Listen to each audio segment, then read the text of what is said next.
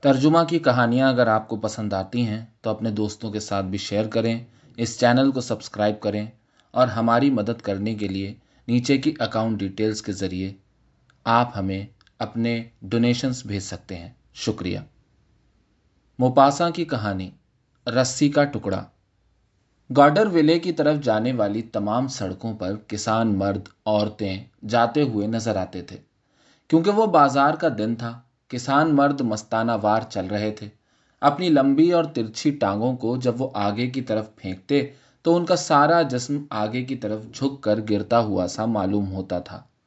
سخت محنت کی وجہ سے ان کے بدن کا ڈھانچہ بگڑ گیا تھا۔ جب وہ لوگ ہل چلاتے، تب ان کے جھٹکوں سے داہنا کندھا زور سے اوپر کو چڑھ جاتا اور کمر میں مروڑا جاتا۔ دھان کاٹتے وقت کمر اور گھٹنے جھک جاتے، جس کی وجہ سے وہ ہمیشہ کے لیے ٹیڑھے ہو جاتے تھے۔ چنانچہ اسی طرح کی سخت محنت کی وجہ سے غریب دیہاتی کسانوں کے بدن کا ڈھانچہ ٹیڑھا میڑھا اور متزلزل سا ہو گیا تھا۔ ان کے نیلے کرتے کلف کی وجہ سے اس طرح چمک رہے تھے، گویا کسی نے وارنش سے رنگ دیا ہو۔ ان کے گلے اور کندھوں پر سادے تاگے کی کڑھائی تھی۔ کچھ کسان گائے اور بیلوں کی رسیاں پکڑے ہوئے چل رہے تھے۔ ان کی عورتیں پیچھے سے ہانکتی جاتی تھیں۔ زیادہ عورتیں سر پر ٹوکریاں رکھے ہوئے تھیں جن میں بطخیں، مرغیاں ادھر ادھر سر نکالے ہوئے نظر آتی تھیں اپنے شوہروں کی بنسبت وہ چھوٹے چھوٹے لیکن تیز قدم رکھ رہی تھی۔ وہ عموماً دبلی پتلی لیکن سیدھے بدن والی تھیں۔ انہوں نے اپنی چپٹی چھاتیوں پر چھوٹے چھوٹے شال لپیٹ رکھے تھے۔ ان کے سر پر ایک سفید کپڑا پڑا ہوا تھا اور اس پر انہوں نے ٹوپیاں پہن رکھی تھیں۔ اسی وقت ایک عمدہ سی گاڑی اس سڑک سے گزری۔ جسے ایک خچر کھینچ رہا تھا۔ چلتے وقت اس گاڑی میں اتنے زور کے دھکے لگ رہے تھے کہ ان سے بچنے کے لیے اس میں بیٹھے ہوئے دو آدمی اور ایک عورت اس گاڑی میں لگے ہوئے ڈنڈوں کو کس کر پکڑ لیتے تھے۔ گارڈر ولے کے چوک میں آدمیوں اور جانوروں کی بھیڑ جمع تھی۔ جانوروں کے سینگ، امیر کسانوں کے اونچے اونچے ٹوپ اور عورتوں کے سر کی ٹوپیاں ہی اس جمع غفیر میں اوپر نظر آتی تھیں۔ شور غل بھی کافی تھا۔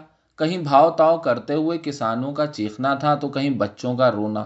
اگر ایک طرف بچھڑے اور گائیں چلا رہی تھیں تو دوسری طرف مرغ اور مرغیاں شور مچا رہی تھیں۔ اس جمگھٹ میں زیادہ تر ایسے ہی لوگ تھے جو یا تو کسان تھے یا گوالے، اور ان کی ضرورت کی چیزوں کا ہی وہ بازار تھا۔ گھاس، دانا، گھی، دودھ، مٹھائی اور جانوروں کو فروخت کرنے والے لوگ وہاں تھے، اور ان چیزوں کی تیز بو وہاں آ رہی تھی۔ بریٹے کے ماسٹر ہاچکارن ابھی ابھی گارڈر ولے پہنچے تھے اور چوک کی طرف جا ہی رہے تھے کہ انہوں نے ایک رسی کا ٹکڑا پڑا ہوا دیکھا۔ دوسرے نارمنوں کی طرح ماسٹر ہاچکارن بھی کفایت شعار تھے۔ انہوں نے سوچا کہ کوئی بھی چیز جو کام آ سکتی ہے، ضرور ہی اٹھا لینی چاہیے۔ بوڑھے تو تھے ہی، بمشکل تمام وہ نیچے جھکے۔ وجہ یہ تھی کہ انہیں گٹھیا کی بیماری تھی۔ انہوں نے رسی کا ٹکڑا اٹھا لیا اور جیوں ہی اسے لپیٹنا شروع کیا، انہوں نے دیکھا کہ موچی میلنڈن اپنے دروازے پر کھڑا ان کی طرف دیکھ رہا ہے۔ ان دونوں میں بہت دن ہوئے گھوڑے کے لیے کسی سامان کا سودا کرتے ہوئے جھگڑا ہو گیا تھا۔ چونکہ دونوں ہی ہمیشہ ایک دوسرے کو نیچا دکھانے کی فکر میں رہتے تھے، اس لیے اب تک ان میں میل نہ ہو سکا تھا۔ ان کے دشمن نے انہیں ایک رسی کا ٹکڑا کیچڑ میں سے اٹھاتے دیکھ لیا۔ یہ معلوم کر کے وہ مارے شرم کے زمین میں گڑ گئے۔ انہوں نے اس چھوٹے سے ٹکڑے کو پہلے کرتے کی جیب اور پھر پتلون کی جیب میں چھپانے کی کوشش کی۔ اس کے بعد وہ زمین پر کچھ ڈھونڈنے کا بہانہ کرنے لگے۔ گویا ان کی کوئی چیز گر پڑی ہے۔ اسی طرح ادھر ادھر دیکھ کر اور دو تین بار زمین پر جھک کر وہ بازار کی طرف چلے گئے۔ آگے چل کر وہ اسی بھیڑ میں جو پوری طرح مول بھاؤ میں مشغول تھی، غائب ہو گئے۔ کسان گایوں کو دیکھ کر دور چلے جاتے اور پھر لوٹ آتے۔ ایک دم سے بھاؤ کر کے گایوں کو خریدنے کی ہمت ان میں نہ تھی اور وہ بڑی ہوشیاری سے فروخت کرنے والوں کے چہرے کا مطالعہ کرنے لگتے تھے۔ عورتیں ٹوکریوں کو اپنے پیروں کے پاس رکھ کر مرغیوں اور بطخوں کو باہر رکھے ہوئے تھیں اور جانوروں کی ٹانگیں بندھی ہوئی تھیں اور وہ گھبرائے ہوئے سے ادھر ادھر دیکھ رہے تھے۔ مول بھاؤ کے وقت پہلے تو وہ اپنی ہی بتائی ہوئی قیمت پر اڑ جاتی، لیکن جب خریدار آگے بڑھنے لگتا تو یکایک اس کی مقرر کی ہوئی قیمت پر دینے کو تیار ہو جاتی اور ایک دم سے چلا پڑتی۔ لے جائیے صاحب، اتنے ہی داموں میں لے جائیے رفتہ رفتہ چوک خالی ہو گیا۔ دوپہر ہو چکا تھا۔ جو لوگ دور دراز کے گاؤں سے آئے ہوئے تھے، انہوں نے سرائے میں قیام کیا۔ جارڈن کے ہوٹل کا کمرہ کھانے والوں سے کھچا کھچ بھرا ہوا تھا۔ ہوٹل کے لمبے چوڑے احاطے میں طرح طرح کی گاڑیاں تھیں۔ بیل گاڑیاں، ٹم ٹم، پیر گاڑی اور بگھیاں وغیرہ سبھی طرح کی گاڑیاں موجود تھیں۔ وہ سب گرد سے اٹ رہی تھیں۔ ان میں کچھ نئی تھیں، کچھ پرانی اور کچھ تو بے کام ہو چکی تھیں۔ کھانا کھانے والوں کی میز کے سامنے ایک بڑی سی انگیٹھی تھی جو داہنی طرف بیٹھے ہوئے لوگوں کو گرمی پہنچا رہی تھی۔ کھانے میں خاص کر تین ہی چیزیں تھیں۔ مرغی کا گوشت، کبوتر کا گوشت اور سور کا بھنا ہوا گوشت۔ یہ چیزیں اس عمدہ طریقے پر تیار کی گئی تھیں کہ انہیں دیکھ کر کھانے والوں کے منہ میں پانی آ رہا تھا۔ آس پاس کے سارے زمیندار اس ہوٹل میں ماسٹر جارڈن کے ساتھ کھانا کھا رہے تھے۔ اس ہوٹل کا مالک جارڈن، گھوڑوں کا تاجر اور ایک چالاک آدمی تھا۔ جس کو محض روپیہ پیدا کرنے سے کام تھا۔ کھانا پروسنے والے آتے اور اپنے برتن خالی کر کے چلے جاتے تھے۔ یہی حال سیب کی شراب والے کا بھی تھا۔ ہر ایک آدمی اپنی اپنی خرید و فروخت کی باتیں کر رہا تھا۔ کئی آدمی فصل کے بارے میں بحث کر رہے تھے۔ یکایک انہیں مکان کے احاطے میں ڈھول کی آواز سنائی دی۔ چند ایک کو چھوڑ کر باقی لوگ کھاتے کھاتے ہی سننے کے لیے دوڑ پڑے۔ جب ڈھول کا بجانا بند ہو گیا تو وہ بولا گارڈر ولے کے لوگوں اور عام پبلک کو یہ مطلع کیا جاتا ہے کہ بنجے وتے کے راستے پر سویرے نو اور دس بجے کے درمیان ایک بٹوا جس میں پانچ سو فرانک اور کچھ ضروری کاغذات تھے کھو گیا ہے۔ جس کسی کو ملا ہو وہ فوراً ہی جا کر یا تو اسے ٹاؤن ہال میں واپس کر دے یا مینی ولے کے ماسٹر ہالے بریک کو واپس کر دے۔ اسے بیس فرانک انعام دیا جائے گا۔ منادی کرنے والا آگے بڑھ گیا۔ دور سے ایک بار اس کے ڈھول بجانے اور اوپر کے الفاظ دہرانے کی آواز پھر سنائی دی۔ اب سب لوگ اسی بات کی چرچا کرنے لگے۔ کوئی کہتا بٹوا مل جائے گا اور کوئی کہتا نہ ملے گا۔ کھانا پینا بھی چل رہا تھا۔ جب وہ لوگ کافی پی رہے تھے، اسی وقت پولیس افسر بھی وہاں آ دھمکا۔ بریٹے کے ماسٹر ہاجکارن کہاں ہیں؟ اس نے دریافت کیا۔ میز کے دوسرے سرے پر بیٹھے ہوئے ماسٹر ہاجکارن نے جواب دیا، میں ہوں۔ افسر آگے بڑھا اور بولا، کیا آپ براہ مہربانی میرے ساتھ اسی وقت ٹاؤن ہال چلیں گے؟ میئر آپ سے باتیں کرنا چاہتا ہے۔ بیچارے دیہاتی نے گھبرا کر ایک ہی دفعہ میں شراب کا چھوٹا سا گلاس خالی کر دیا اور اٹھ کھڑا ہوا۔ اس مرتبہ اٹھتے وقت وہ سویرے سے بھی زیادہ جھک گیا۔ خوف و ہراس کے مارے بیچارے کی کمر ٹوٹ گئی۔ وہ بڑبڑاتا ہوا، روانہ ہوا۔ میں یہی ہوں، میں یہی ہوں۔ اور پولیس افسر کے پیچھے پیچھے چلا گیا۔ ٹاؤن ہال میں بیٹھا ہوا میئر اس کا انتظار کر رہا تھا۔ وہ پاس ہی علاقے کا رہنے والا ایک زمیندار تھا۔ لمبا چوڑا اور بہت ہی سنجیدہ صورت۔ ماسٹر ہاجکارن اس نے کہنا شروع کیا۔ آج سویرے بینجے ولے کی سڑک پر تمہیں ماسٹر ہالے بریک کا کھویا ہوا بٹوا اٹھاتے ہوئے دیکھا گیا ہے۔ میئر کے اس جملے نے غریب ہاجکارن کے دل کی حرکت ہی بند کر دی۔ وہ بھونچکا سا اس کی طرف دیکھتا رہ گیا۔ کیا؟ کیا کہا آپ نے؟ میں نے بٹوا اٹھایا؟ ہاں ہاں تم ہی نے اٹھایا۔ میں ایمان سے کہتا ہوں کہ میں نے اسے دیکھا بھی نہیں، لیکن تمہیں اٹھاتے دیکھا گیا ہے۔ اٹھاتے دیکھا؟ کس نے؟ موچی میلنڈین نے۔ تب بوڑھے کو یاد آیا۔ وہ سب کچھ سمجھ گیا اور غصے سے لال ہو کر بولا، اس نے مجھے اٹھاتے دیکھا؟ بے وقوف کہیں کا۔ بے شک اس نے مجھے رسی کا ٹکڑا اٹھاتے دیکھا تھا۔ دیکھیے صاحب، یہ رسی کا ٹکڑا۔ اور اس نے جیب ٹٹول کر رسی کا ایک ٹکڑا نکالا۔ لیکن میئر نے عدم اعتماد کا اظہار کرتے ہوئے سر ہلایا۔ ماسٹر ہاج کارن تم مجھے بے وقوف نہیں بنا سکتے۔ وہ شخص جو قابل اعتماد ہے، اس رسی کے ٹکڑے کو لے کر بٹوا اٹھانے کی بات نہیں کہہ سکتا۔ ماسٹر ہاج کارن کا چہرہ تم گیا۔ اس نے اپنے آپ کو بے گناہ ثابت کرنے کے لیے ہاتھ اٹھا کر زور سے کہا۔ پھر بھی خدا کو حاضر ناظر جان کر میں کہتا ہوں کہ میں جو کچھ کہہ رہا ہوں، وہی بات سچ ہے۔ موشے میئر، یہی سچ ہے۔ اگر میں جھوٹ بول رہا ہوں تو مجھے کبھی نجات نہ ملے۔ میئر کہنے لگا بٹوا اٹھانے کے بعد بھی تم بڑی دیر تک وہاں کیچڑ میں ادھر ادھر ڈھونڈتے رہے کہ کہیں کچھ پیسہ رہ نہ گیا ہو۔ غصے اور خوف سے سہم کر بڈھا بولا، کسی بھلے آدمی کو بدنام کرنے کے لیے کوئی چاہے کچھ کہے، چاہے کوئی جھوٹ ہی بکتا رہے۔ ہاں جھوٹ ہی لیکن اس کی ان باتوں کا میئر کے دل پر کوئی اثر نہ ہوا۔ میلنڈین سے اس کا سامنا کرایا گیا اور اس کے سامنے بھی اس نے وہی بات دہرائی جو اس نے میئر کے سامنے کہی تھی۔ تقریباً ایک گھنٹے تک دونوں بگجھک کرتے رہے۔ حاج کارن کے کہنے پر اس کی تلاشی لی گئی، لیکن کوئی چیز ایسی برآمد نہیں ہوئی جس پر شک کیا جائے۔ چنانچہ میئر بڑے ششو پنج میں پڑ گیا۔ آخرکار اس نے یہ کہہ کر اس کو رخصت کیا کہ وہ کونسل کے آخری فیصلے کا انتظار کرے۔ یہ خبر سارے شہر میں پھیل چکی تھی۔ ٹاؤن ہال سے جو بڈھا باہر نکلا، بھیڑ نے اسے گھیر لیا اور لوگ اسے طرح طرح کے سوالات کرنے لگے۔ کتنے ہی لوگ اسے سنجیدگی کے ساتھ سوالات کر رہے تھے۔ لیکن کچھ لوگ مذاق میں پوچھ رہے تھے۔ پھر بھی اس سے نفرت یا حسد کسی کو نہ تھا۔ بوڑھے نے رسی کا واقعہ سب کو سنایا، لیکن کسی نے اس پر اعتبار نہیں کیا۔ ہر شخص اس واقعے کو سن کر ہنس دیتا تھا۔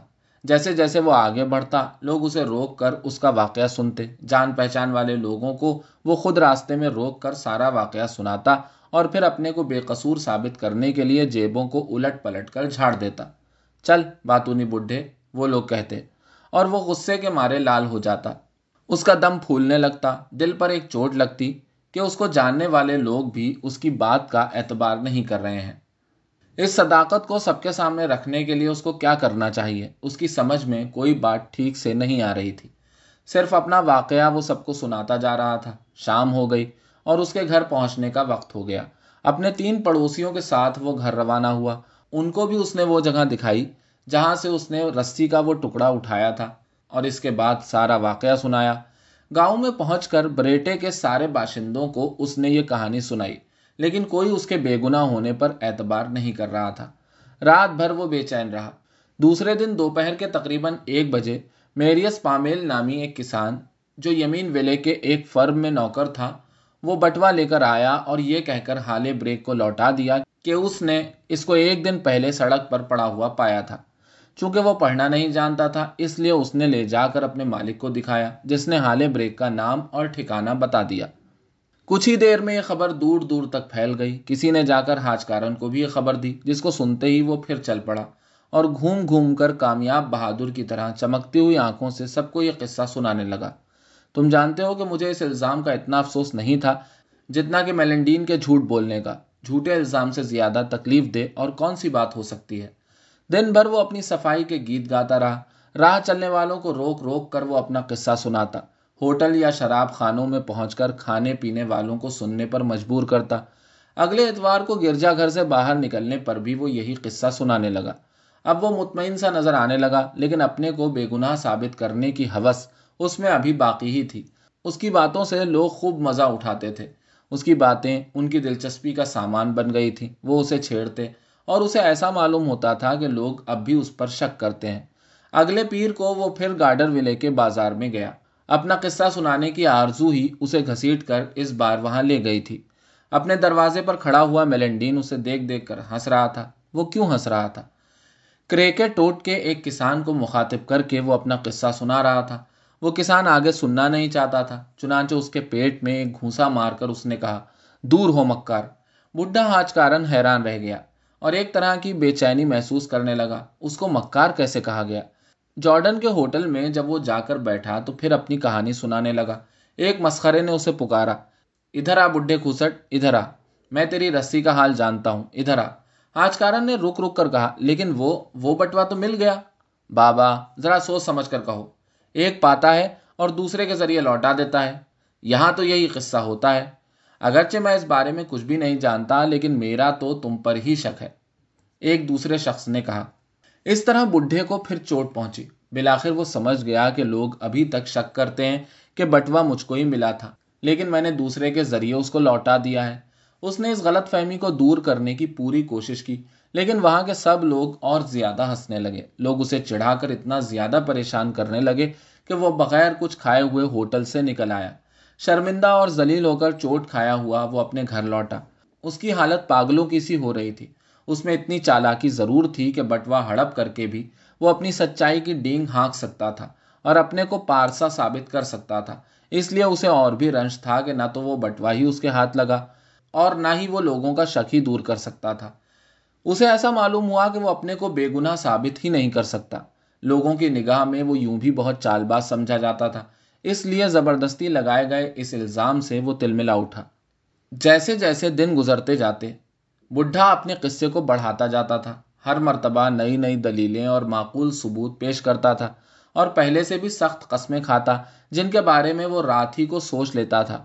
دن رات اس کے دماغ میں محض رستی کا قصہ ہی گھومتا رہتا تھا، لیکن لوگ دن بدن اس پر بہت کم اعتبار کرتے جاتے تھے۔ جھوٹا آدمی ہی اس طرح کی قسمیں کھاتا اور دلیلیں پیش کرتا ہے۔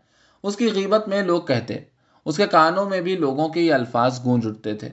وہ اس غلط فہمی کو دور کرنے کے لیے اپنی پوری قوت صرف کر رہا تھا، لیکن اس کی ساری دلیلیں اور کوششیں بیکار ہو جاتی تھیں۔ وہ دن بدن کمزور ہوتا جا رہا تھا، مسخرے اسے چڑھاتے، رسی اور رسی اس کا دماغ خراب ہوتا جا رہا تھا۔ دسمبر کی آخری تاریخوں میں وہ چارپائی پر پڑ گیا اور جنوری کے پہلے ہی ہفتے میں اس دنیا سے اٹھ گیا۔ بیماری کے دنوں میں اسے سرسام کی بیماری نے آ دبوچا تھا۔ تب بھی اپنے کو بے گناہ ثابت کرنے کے لیے وہ برابر کہتا رہتا تھا، رسی کا ایک ٹکڑا، محض ایک چھوٹا سا ٹکڑا۔ ٹھہریے، یہ ہے رسی کا وہ ٹکڑا، موشے میئر۔